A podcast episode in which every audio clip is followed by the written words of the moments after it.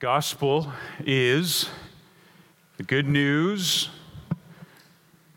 By faith alone, your sin is imputed to Christ. By grace alone, his act of obedience is imputed to you. Now, there are always caveats and clarifications that are needed and last week, we emphasized the fact that that is not saying that your activity and the fruit of your salvation is to be confused with the root of your salvation. That what happens to you after you are regenerated is not to be confused as a prerequisite for regeneration because Regeneration, the giving of life to the soul, is a work of the Holy Spirit, and it precedes faith and repentance and obedience. It is the one who is dead in their trespasses and sins who is supernaturally made alive and given as a gift from God the faith to believe. And then, by the power of that same Spirit, the ability to bear fruit with respect to repentance and obedience. So, the gospel is the good news that by faith alone, your sin is imputed to Christ, and by grace alone, his active obedience to the law is imputed to you. Last week, I had a very good question after the service with respect to the difference between the imputation of the righteousness of Christ and the infusion of the righteousness of Christ. And it's really important for us to understand that as we get back into the book of Galatians because the Apostle Paul is being absolutely clear that the righteousness of Christ is given to you, it is clothing you, covering you. It is the wedding garment that makes you worthy to be at the feast. And that is very different than righteousness by the act of the church or some sacrament being infused into you the way that an IV would infuse fluids into your veins. Now, as you know, one of the sources that will most clearly articulate what the beliefs of our elders and pastoral staff is here with respect to good theology comes from the historic confessions. We are confessional in that regard, though maybe not officially at the moment, but we are certainly in principle confessional. We uphold the creeds of the early church and we go to those confessions to clearly articulate the positions that we would hold on that which is most important. And so I would direct your attention to listening to section 11 of the London Baptist Confession of Faith. It's from 1689, which says this those whom God effectually calls, he also freely justifies, not by infusing righteousness into them, but by pardoning their sins and by accounting and accepting them as righteous, not for anything wrought in them or done by them, but for Christ's sake alone they are not justified because God reckons as their righteousness either their faith, their believing, or any other act of evangelical obedience. They are justified wholly and solely because God imputes to them Christ's righteousness. He imputes to them Christ's active obedience to the whole law and his passive obedience in death. They receive Christ's righteousness by faith and rest on Him. They do not possess or produce this faith themselves, it is the gift of God. Brothers and sisters, if you are a Christian, then it means that by God's grace, you have exercised the faith given to him that you might have his active obedience to the law imputed to you, so that you are no longer a lawbreaker in his mind. You are no longer lawless in his mind. You have fulfilled the law perfectly, which is what he demands. Do this and live. And you say, I can't, and I didn't. But Christ did. It's the gospel, it's active obedience, but also his, his passive. You say, what is that? Well, this isn't to be confusing. It is meant to say it is also that which he obeyed in the sense of being acted upon his suffering, his death, his willingness to put himself up as the propitiation, as the payment, far more than just a sacrifice but an actual substitute and propitiation for our sin. That is what we understand to be the gospel. And that, brothers and sisters, is why that's why we rest. That is why we rest. That is why next week, when we celebrate the Lord's Supper, we will gather in joy and we will celebrate and we will not lower the lights and we will not play sad music and we will not ask you to be introspective and inspect yourself and examine yourself whether or not you're worthy to take the Lord's Supper. Far from it. But we will remind you that your worthiness comes from having Christ in you. And therefore, the Lord's Supper is a joyful time for us to celebrate what Christ has done for us and to demonstrate the rest and confidence and assurance we have based on His work, not ours. Amen? It's one of the most precious things about our church. And if you have been around here for any period of time, you'll know that's one of the things that makes it so special. Whenever people visit with us for the first time, I always hope it's on a communion Sunday so that they can see what I think we really are and maybe something that makes us blessedly distinct. Well, as for this morning, we're going to pick up our story. Paul writing to the churches that met in homes in the Roman province called Galatia, in and around the area of present day Ankara, Turkey. So he's writing a letter. It's probably his first letter, it's very early on in his ministry.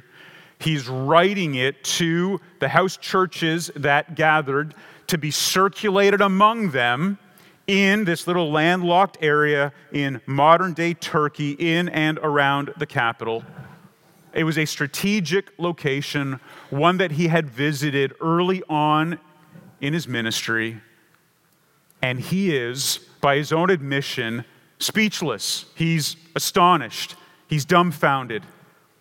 He is, in, in, in the words of one English writer, uh, gobsmacked.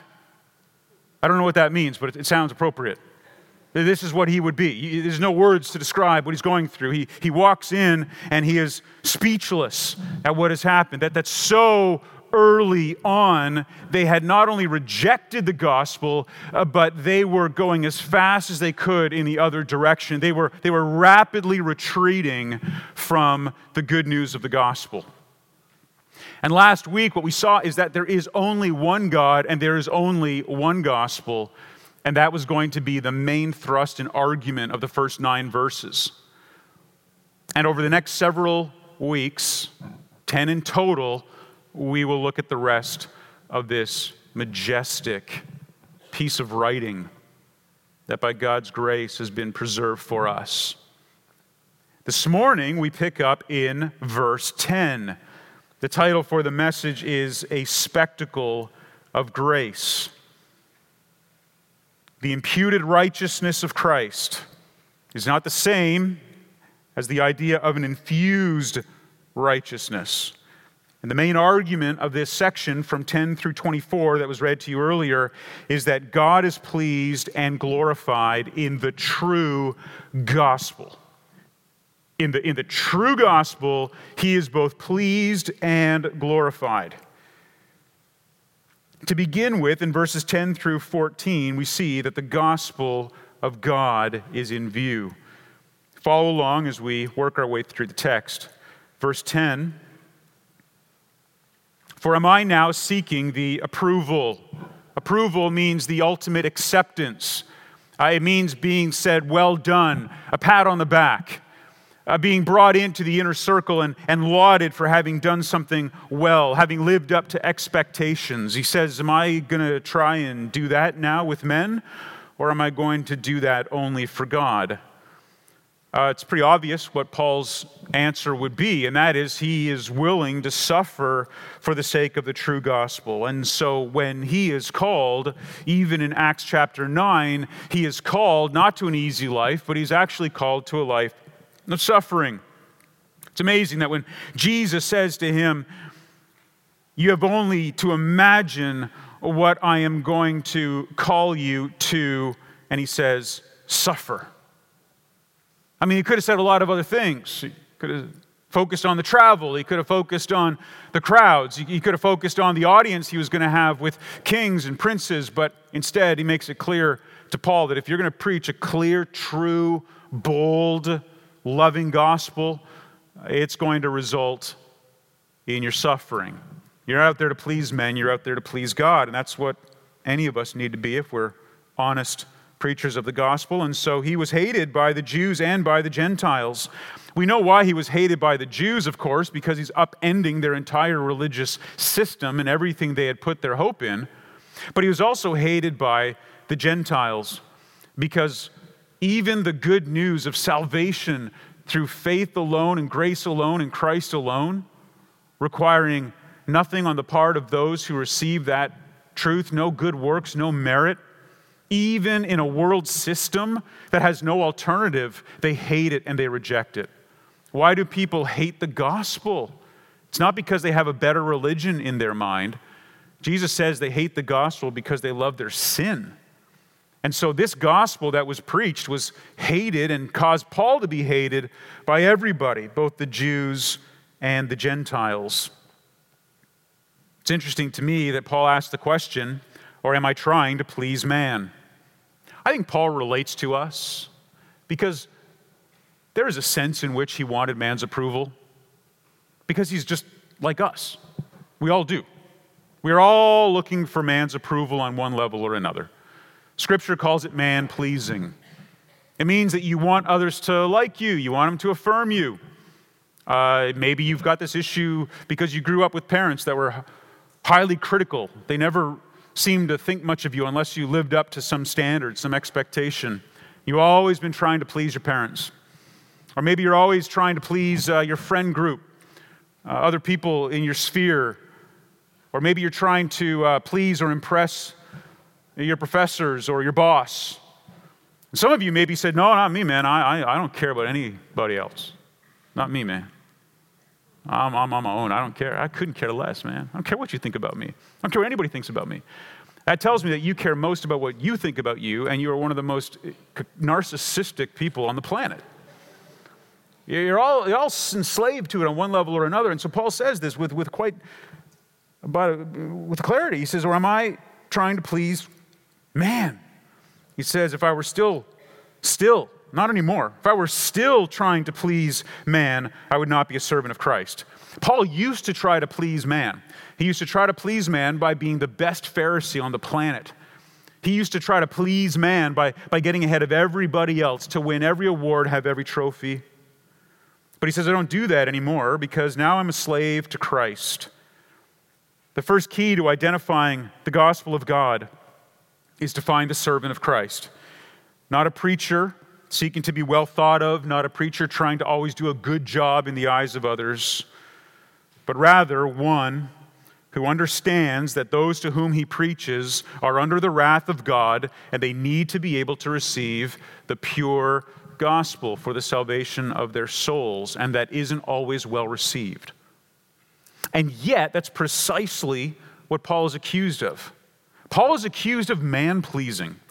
That is what these wicked false teachers did when they came into the Galatian churches right after Paul left.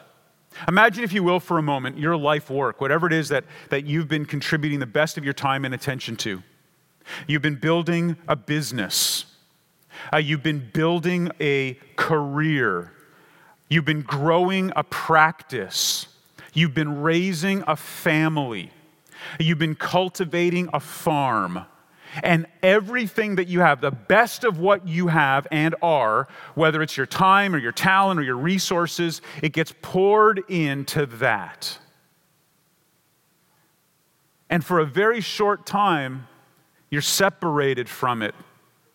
And somebody or a group of people come in with the intention of utterly destroying it. They cut down every tree that you have been cultivating from a sapling. They send all of your patients to another doctor. They come in and they tell lies to your children and turn them against you. They go into your practice that you have been trying to create or your career that you've been trying to build. And they convince the people who are above you and below you in the hierarchy that you have done something unpardonable and you are utterly rejected. Beloved, that's what Paul is experiencing. He bled for these people, he would have died for these people. He brought them up from spiritual babies, and then he has to leave and people are just waiting for him to go. They are on the perimeter. They're in the bushes. They just know that the minute he goes, they are going to slither in and they're going to do everything they can to undermine the work that he's done. In his powerful commentary on this book, which was probably one of his favorites, Martin Luther talks about this how you can take 10 years to build into a fledgling congregation what it means to understand the gospel correctly and to practice the ordinances in a way that honors the Lord. And in one day, somebody can come in and utterly destroy and undermine everything that you've done. It's much easier to destroy something than it is to build it up, right? Well, this is what's going on here, and that's why Paul's so astonished. And one of the reasons why they were successful at getting under their skin is because they were actually able to tie things to Paul's behavior that seemingly lent credibility to the accusation. You say, what would that be? Well, let me give you a couple of examples. I have a couple of times today heard the importance of studying the book of Acts, and I would echo that. I think the book of Acts is one of the most underappreciated books in our Bible. In fact, if you understand Acts, you will really understand not only the gospel, but the, the growth and the spread of the early church. But in Acts chapter 16, verse 3, Paul takes a Jewish vow and he shaves his head. In Acts, uh, sorry, I was Acts 18, 18. Um, in Acts 16, verse 3, you have the reason for why Paul has Timothy circumcised. That's in Acts 16, verse 3, sorry. He has Timothy circumcised. It certainly looks like Paul says, well, if you're going to really be a Christian, you got to be under the law. Sorry, Timothy, you're a grown man. You want to come with me on the mission field, you got to get circumcised. I mean, that's a commitment. And what about in Acts 18 18? This is when he takes a vow and he shaves his head, maybe a Nazarite vow. The same thing happens with these men that he was with, Acts 21 13. And so the people in Galatia are saying, look, Paul preaches this gospel of freedom, but Paul doesn't seem very free because Paul goes around making his own guys shave their head and get circumcised. You see, there was some apparent credibility to it. Now, as we know, Paul goes on to clarify that he did that only because he didn't want to be an unnecessary offense to the Jews. He's trying to win the Jews. If you're trying to win your Orthodox Jewish neighbor, you don't go next door to give him the gospel with a tract in one hand and a pork chop in the other. Like, it's, it's just not helpful. And so when Paul is doing this, he's saying, I just I don't want to cause a riot. I can't have these guys coming up into the temple uncircumcised or not obeying their vow. It's just going to cause a riot. That's not going to be good for the gospel. And Paul will defend himself in this little letter that no, no, no, the gospel I preached is never going to bring you back under bondage. What I did with some Jews was for the sake of not offending the Jews, and it was only temporary and for a purpose. I'm writing to you, Gentiles, saying nobody has a right to pull you back into bondage of the law. That's what Acts 15 was all about. So, he continues on in verse 11 For I would have you know, and that's the word know, meaning know by experience, existential knowledge, not just head knowledge. I would have you know by experience, existentially, my brothers, my fellow Christians, that the gospel that was preached by me is not man's gospel. Now, just stop there for a moment. I don't want you to misunderstand this. I want you to think carefully with me. When he says it's not man's gospel, he does not mean it's God's gospel and not a false gospel. Man's gospel doesn't necessarily mean a false gospel. Man's gospel means it was a gospel that you learned from man. So, just to make the contrast more visible to you, I am preaching to you man's gospel. I learned the gospel from man. I learned the gospel from many men and women. I learned the gospel from somebody else. So when Paul says that I am preaching to you a gospel that is not man's gospel, what he means is that this gospel came to him by direct revelation of God. It is man's gospel versus direct revelation, not direct revelation or the true gospel versus another gospel. He didn't learn it from the apostles, he didn't learn it from the disciples. He's not preaching man's gospel that was taught to him. For, verse 12, I did not receive it from any man like a convert would, or like somebody else who learned the gospel from the disciples or the apostles. If you go back in your imagination, even to Acts chapter 9, I think it's verse 17, it is at that point that Ananias is used by God to lay hands on Paul, to give him back his sight. And to allow him visibly to be baptized with the Holy Spirit to confirm his apostleship and conversion to affirm that he would be one who would be permitted to go and speak for God as an apostle. But Ananias didn't give him the gospel. Ananias didn't present to him the truth that Paul embraced in order to be converted. Ananias was just used by God to further him along, to give him his sight back, and to show that he truly was converted. The gospel that converted him came from Jesus himself. So, he says, It didn't come from man, nor was I taught it by anybody, but the strongest contrast you can have in the Greek language, I received it. I received it. It came upon me. I can't remember where, but on two separate occasions this week, I, I read of rather prominent theologians describing their conversion, and I believe accurately, and not as something that they came upon, but as something that came upon them. That when they believed the gospel, it was the gospel coming upon them. It was God coming upon them, drawing them, convincing them, showing them, revealing himself to them. It wasn't something that they either stumbled upon or arrived at through incremental steps of higher learning, like some kind of Gnostic. And so, in this way, Paul says, I received it and it was through or by means of a revelation of Jesus Christ, his direct revelation. Now, it's amazing, isn't it? That there are still people who want to tell you that they're getting revelation from God. There are still people who want to tell you that God is speaking to them. Now, I don't need to remind you of this because you know it already. You've been well taught. But, brothers and sisters, just for the sake of repetition, the canon is closed. God is not giving new revelation. Jesus isn't calling. There is no more special revelation coming to us, no more special tongue speaking revelation going on, no more things that God is telling just one person and not somebody else. There are no more apostles, there are no more uh, people that are delivering new, fresh revelation. That sort of thing is what Paul talked about last week that if you see a person coming, even from among the apostles or an angel from heaven, and they preach a different gospel, that they are to be anathema, they are to be damned, because there is no more revelation coming. It's closed. Now, in an effort to be clear and compassionate and honestly, in some ways, nudging some of us maybe from going too far the other way. The Holy Spirit is alive and active in every single true believer. Do you believe that? Amen? The Holy Spirit is real. The Holy Spirit indwells you, seals you, fills you.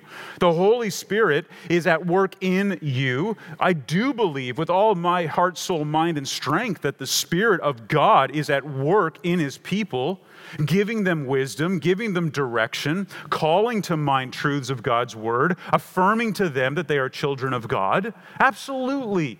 So, in no way am I wanting you to hear me say that, that somehow it's just a cold, dead orthodoxy that holds the written word independent from the life giving nature of the Spirit.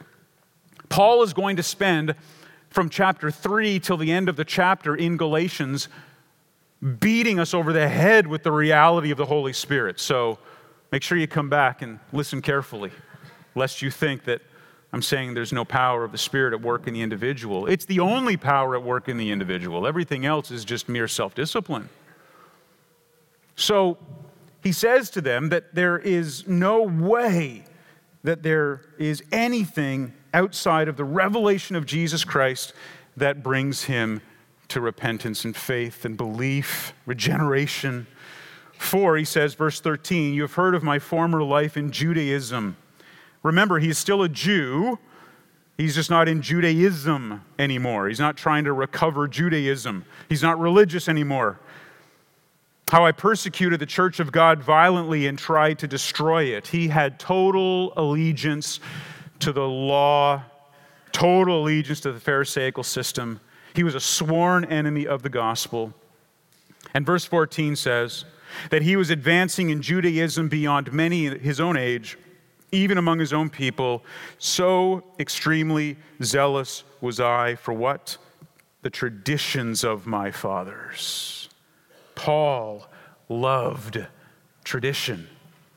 You see, the very backbone of Pharisaic Judaism was taking the good, holy, moral law of God and imposing upon it and inappropriately drawing from it man made regulations that they would impose on their fellow Jews as a way to control them.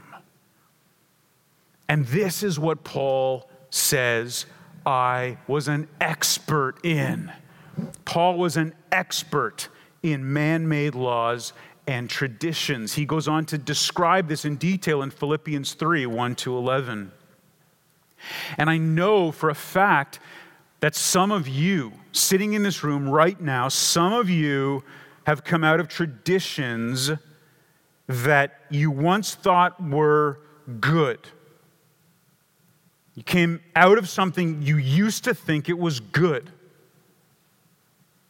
It was man made traditions, it was legalism, it was unbiblical restrictions on your liberty as a Christian.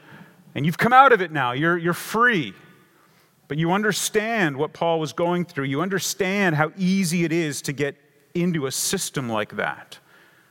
But now, by God's grace, you see that that was not the gospel of God.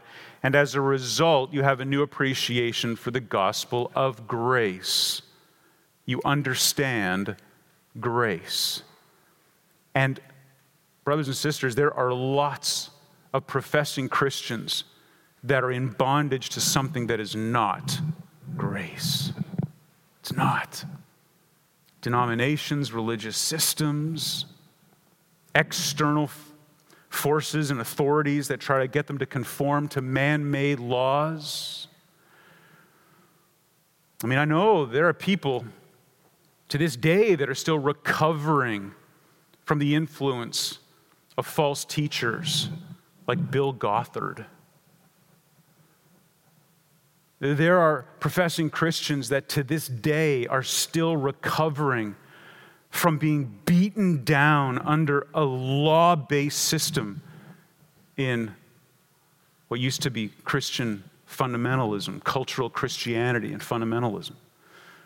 I know that there's some of you who come into this place wounded by the traditions that you used to hold on to because someone told you they were biblical. And you know how that happens. They twist the scriptures to say something that isn't true. And then they use the scriptures as a weapon against you. It's very, very common in abusive cults and in abusive denominations. But you believed it because somebody standing up on a stage wearing a tie, holding a big Bible, said that's what's true. And now you come out from under the canopy of that and you are experiencing grace for the first time, and it's almost hard to even get your bearings. Well, that's what these Galatian believers were experiencing. And because of that natural inclination that we all have toward law, these false teachers were very successful. They said, Don't worry, we'll bring in the guardrails because I know that's what you're looking for. And so, what Paul is going to do in the second part of this section as he rounds out chapter 1 is to talk about the gospel of grace. Let's follow along. Verse 15, but when he who had sent me apart, set me apart before I was born. Now, I prefer literally to translate this as it is here, which is from my mother's womb. Now, I know what some of you are thinking. This is my time to go off on the doctrine of election and Calvinism. Uh, but I'm not going to because uh, that, it's got nothing to do with the doctrine of election, I don't think.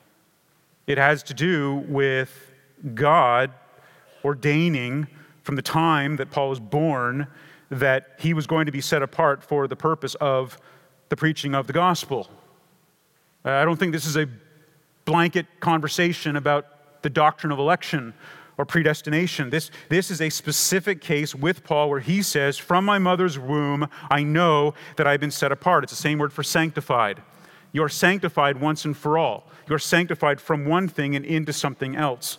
And so Paul set apart from not having this role to being given this role. And it was God who set him apart to that and who called him, that effectual, irresistible call. Nothing he could do to stop it. Now, that is a doctrine of grace. And he did that by his grace, not by any works, not by any righteousness that Paul had done or Saul at the time had done. It was all by his grace. So, just to review, from day one, God had set aside this man for that purpose to be a preacher to the Gentiles, and therefore he called him, and it's a word that simply means to call, to call down or to call out or to call up. And he calls him, and as a result, by his grace, rescues him and redeems him.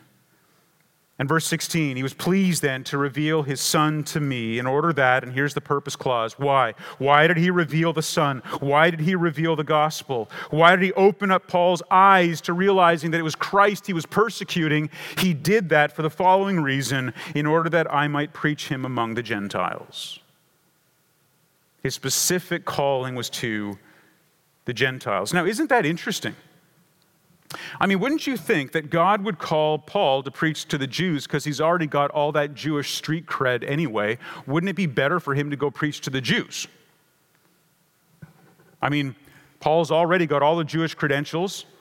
He's got all the licenses, you know. He's, he's uh, certified to fly any plane. He can do whatever he wants in the Jewish world. He can get into all the unique clubs. Why wouldn't he have given Paul to the Jews? Well, we don't know the purposes and plans of God, but we do know for a fact that Paul saw himself as being called specifically not to the Jews, but to the Gentiles. And perhaps here's why because he was able to tell the Gentiles that they don't need to follow anything in the Mosaic law in terms of the ceremonial or civil aspects of the law you don't need to be circumcised. You don't need to respect the festivals. You don't need to avoid the, the foods that the Jews had to avoid.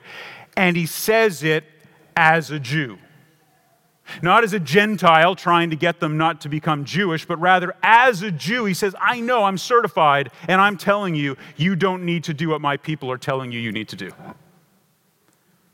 This was his mission. And so he gives it to the Gentiles. And as a result, I didn't immediately consult with anybody. without flesh. I didn't consult with flesh and blood. That's how the translation should read. I didn't consult with flesh and blood because Matthew 16, 17, when Peter declares that Jesus is the Christ, Jesus turns to him and says, Flesh and blood did not reveal this to you, but this was revealed to you from God. I think Paul is playing off on that. Paul says, Not just Peter, but I too was given something not from flesh and blood, but from God Himself.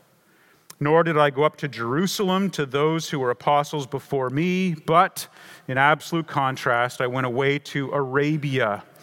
In the Roman Empire, Arabia, as he would have understood it, would be the northwestern part of what we look at today as Saudi Arabia. It's still Arabia, it's just run by the House of Saud. Back then, Roman Empire, northwestern section of what is Saudi Arabia. He says, I went down there. And then I returned again to Damascus a province in Syria, an early church stronghold, probably around the city of Antioch, the same path he was on when he originally got saved. He says, and that's it. And then, going further in his autobiography, look at verse 18. Then, after three years, I went up to Jerusalem to visit Cephas, that's Peter. He was one of the key leaders in the church, and remained with him 15 days. This was an opportunity for him to explain the gospel that he was preaching the gospel that didn't come from the apostles, but came from Christ directly. And then, verse 19, but I saw none of the other apostles except James, the brother of the Lord. Now, James is not one of the 12 apostles, but James is an apostle. Uh, he was one of the ones that was sent with a message of the truth. He was a writer of Holy Scripture. We just read his letter together not too long ago. And he was one of the key leaders in the church as well. And Paul says, by putting himself under oath, verse 20, in what I am writing to you, before God, I do not lie. He's laying the groundwork for his reputation. It's a gospel of grace. Now he wraps up in the last few verses. He says, Then I went into the regions of Syria, which again is where ancient Antioch was, and Cilicia this is sort of northwest of Antioch, if you were to look at it today on a map. Antioch was one of the key locations for the early church. It was a very important city, and Paul went up there to do ministry. And I was still unknown in person to the churches of Judea that are in Christ. They only heard it said that he who used to persecute us is now preaching the faith he once tried to destroy. What an awesome testimony, isn't it? Here's Paul. They didn't know what to say about him. Like, I don't even know how to describe what's going on with this guy, except that, yeah, that same one, Saul of Tarsus, the one that was imprisoning Christians, trying to kill Christians, that guy apparently got saved. And now he's preaching the gospel he was trying to destroy. Have you ever heard somebody who, who, who comes to Christ, believes the gospel, gets saved, but you know them because in their former life they were rather well known, maybe a celebrity, and they get saved, and you have that immediate sort of suspicion about it. I'm not sure that they're really saved. That was going on here with Paul. They're not sure about it. They're like, I'm going to have to see. Remember, he was on his way, the road to Damascus, going there to kill Christians. He goes back to Damascus, same road. Now he's a Christian. I guarantee you, if you're a Christian in Damascus and he's showing up, you're not like going to the welcome party on a more serious note, consider this Paul wrote letters to churches that had people in the gathering whose parents had been imprisoned and killed because of the attack Saul had on the early church. That kind of brings it home, doesn't it? There were people, for example, in the church of Thessalonica who had relatives who would have died in prison on account of the accusations that were brought against the man Saul, who is now Paul. Paul knows what it is like to have this horrible life of sin before and then to be redeemed by grace and, and grace alone, and then be able to live by the mercy and power and grace of God. So he says to them, Look, I, I am the one who was trying to destroy it, and now I'm trying to advance it. And you know that it's right because in verse 24, and they glorified God because of me. You know, a true gospel, note it, a true gospel, a gospel of grace, will always result in God receiving the glory. Always. A false gospel, on the other hand, is not false because it gives glory to man, but because it gives man a part to play for which he will glorify himself. Man will glorify himself in any gospel that convinces him he had a part to play. He's worthy of some merit, some portion. And anything that robs God of his glory is false. Now, just like last week, I want to quickly conclude with some warnings. How can we be led astray from the gospel? What's the modern context for us? First of all, I think we can go down this path inadvertently if we deny what is historical, if we forget where we came from, if we forget that we as a church didn't just pop up out of nowhere 50 years ago, that we don't have to go around and try to figure out how to do it all. We stand in a long line of faithful Christians. You go back to the time that Paul was writing in the Roman Empire, it wasn't too long after he wrote that the centers of the Christian church were Rome and Constantinople, or modern day Turkey, Alexandria in North Africa, Antioch, where we get our Armenian churches from, in Syria, and then Jerusalem. There were these five hubs. Uh, we know because of church history that where we come from would be the Western church or the Roman church. They set themselves up as being preeminent over the rest of the churches, the rest of the bishops, and they created somebody called a pope and in 1154, they separated, or 1054, they separated from the rest of the, the churches and they set up the, the Roman Catholic Church. Catholic, by the way, just means universal. We're all part of the Catholic Church, but they started the Roman Catholic Church. And in 1517, a monk who wasn't even converted yet put 95 arguments on the Wittenberg chapel door and began something called the Protestant Reformation. In 1520, he fully understood the gospel and began preaching that in the Reformed churches. I don't understand people who say they're not Reformed. If you're not Reformed, then you're Roman Catholic. You're one or the other. But the Reformed doctrines that were taught were then nurtured and cultivated in Germany and in England and in even parts of Switzerland under Zwingli. And then some of those people were kicked out of England and they came over to the colonies and what later became America. And most of what we descended from would be those colonial Puritans. And I mean, you can look at this church itself. The building you're sitting in was built in 1963, but the church itself was founded in 1947. And we can take ourselves all the way back from here, where we sit today, all the way through those various iterations of the church, all the way back, and see that we are part of a long line of Christians who have believed various things at various times about various secondary matters. But to deny what is historical gives you this sort of temptation to think you just started out of nowhere right here and you've got to adopt some pragmatic way of getting Christianity off the ground. Secondly, I think you can discount the tradition. As I referenced earlier, we have creeds and confessions that were formulated by some of the best and sharpest minds in Christianity at the time. Sometimes a hundred scholars come together for years to craft these documents, and sadly, Christians today uh, discard them as if they're irrelevant, so that they can write their own doctrinal statement by one man over a weekend. If we discount and reject the tradition, good tradition, not Paul's kind of tradition of something that's a false gospel, but good tradition, healthy tradition, helps us to understand where we came from. It's a preservation effect on the gospel. And then finally, we can demand the sentimental. Maybe you grew up with something that you just think is inherently churchish, modern icons, things that you think every church ought to have. It's got to have stained glass windows. It's got to have an organ. It's got to have a choir. It's got to have those golden plates that get passed. It's got to, whatever, you fill in the blank. And you say, this is the thing that we have to have, or else it's not an acceptable church concepts of worship, affinities for certain translations of the Bible, loyalty to a certain celebrity Bible teacher over against the elders and teachers you've been given in your local church. Whatever it is, there can be a sentimental attachment to something that can actually pull you away from a true gospel and those into whose care you have been entrusted to protect it. So, brothers and sisters, I think that I'm channeling Paul's heart in this. I'm not angry. I'm not bitter. Um, I'm not uh, uh, calling you fools, but I am saying that we ought to be able to have enough humility to receive this and question are we doing something foolish? Are we doing anything that would be akin to choosing tradition over truth? Have we forgot our roots, or do we not even care? Have we made something else central instead of the gospel?